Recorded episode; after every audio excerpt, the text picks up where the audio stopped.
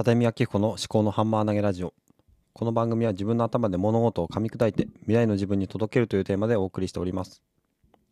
今日は好きなものについて語れというテーマで話しながら考えていきたいと思います。どうぞお付き合いください。カタリスト。思考の思考の思考のハンマー投げラジオ。毎朝5分のアウトプット週間。思考のハンマー投げラジオはい、えー10月25日火曜日の朝になりました。おはようございます。どうも最近ですねあの声が小さかったんですよね。声が小さいっていうのは何でかって思うとその声が、うん、まあ出せないような話をしてた。そんな気がしますね。声が小さい。それはなんでかなーって思うんですけども話の内容が暗いですよね。あのテーマが内容がね元気が最近元気がないとかえっ、とこういう風にしたらまあ楽しくなるんじゃないかっていうそのなんだろうな今現在進行形でまあ私今楽しいんです好きなものがあるんですっていう話じゃなくて今現在はちょっと、うん、谷の底の方にいるのでどうやったら山の上に登れるかっていうようなそういう話をしてたと思うんですよね。だからもうちょっとこうなんだろう。堂々と話ができるようなことを話した方がいいのかなって。話した方がいいっていうかまあまあ自分がねせっかく自分のためにやるものですからまあ楽しくねできたらいいじゃんって思ったんですね。で最近まあ1周年、まあ、このポッドキャストを始めて1年経ったのであのノートの方であの再生数トップ10のものを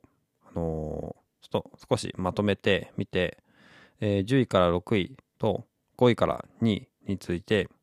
えっ、と公開したんですよね。で10位から6位の方を見てみるとどんなものだったかっていうと、まあ、10位は345番、えー月曜日、えー走ると気持ちがいい。変な夢を見た、えーこれは結構最近の話ですね。であと同率8位が2つあって、えー0番 YouTube で公開した今後ノートでやりたいことを音声のみ配信します。なぜノートを書くのかどんなテーマを書いていくのか話してみました。これを私のノート活動の原点としていきます。っていうのがこれはあのもともと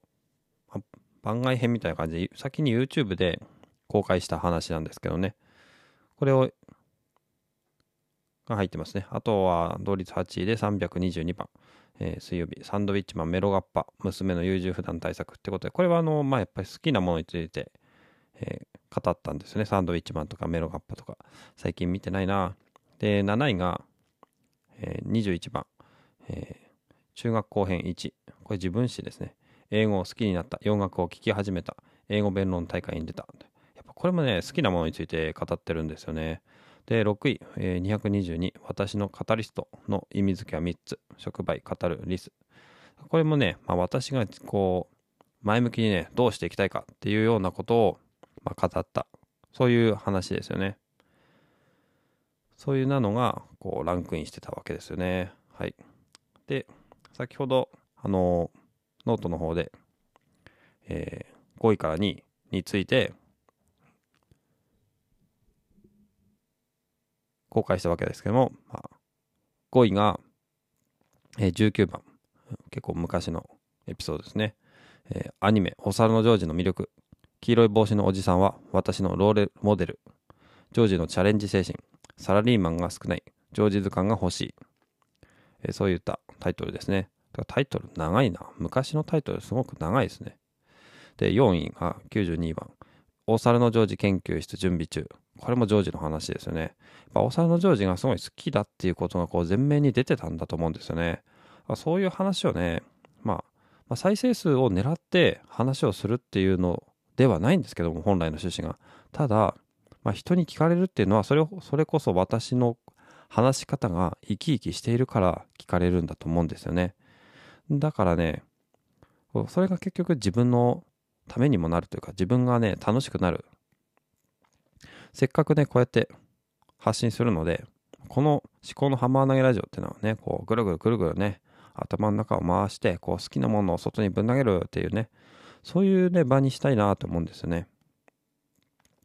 で3位222あ220野村貴文さんの情報をまとめマインドマップをツイートしたらっていう話ですね。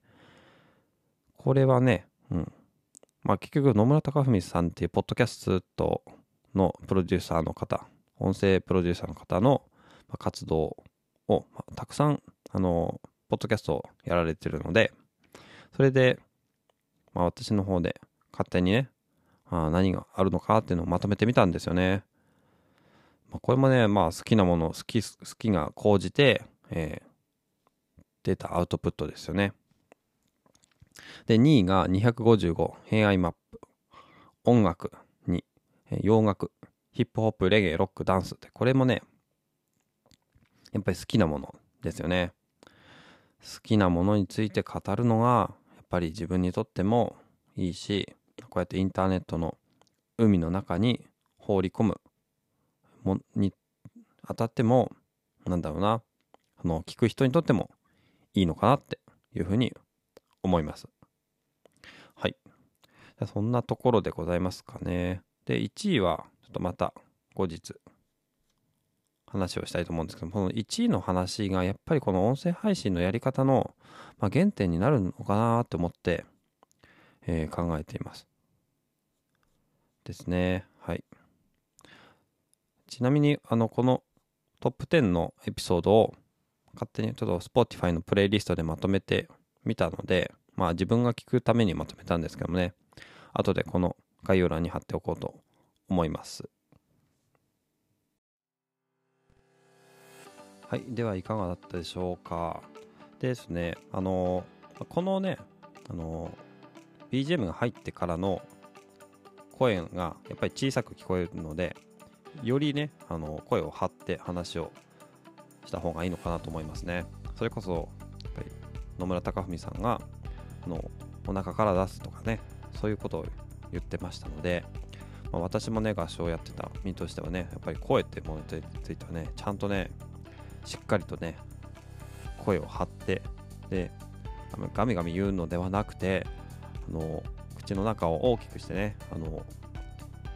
いい声でね話をできればなとは思いますね。今までの人生の総動員をしてねやってみたいと思います。で今日はねちょっとね長く話してしまったんですが次ねちょっとね話したいことがねあともう一つメディアによって発信内容を分けてみるかっていうお題がねちょっとまあ、好きなものについて語るのがこの思考のハンマー投げラジオだとして、まあ、スタンド FM の方の方ではちょっと別の話をしたりとかあとはカタリスト図書館っていうその読書の方の方ではあんまり更新できてないですけども、まあ、もうちょっとねまめに更新できるようにするかうんなんかこうねなんでしょうね。こうハードルを下げてみようかなと思って発信内容をねこうもうちょっとメディアによって分けてみようかなっていう話がちょっと思いついたんですけども、えー、それについて話す時間がなくなってしまったので、また明日にしようかなと思います。はい。最後までお聴きいただきましてありがとうございました。もしこの番組が気に気に入っていただけましたら、フォローやレビューをしていただけると大変励みになります。番組への感想は、ハッシュタグ思考のハンマー投げラジオをつけてツイートくださるか、番組概要欄の Google フォームから匿名でお寄せいただけます。ではまた。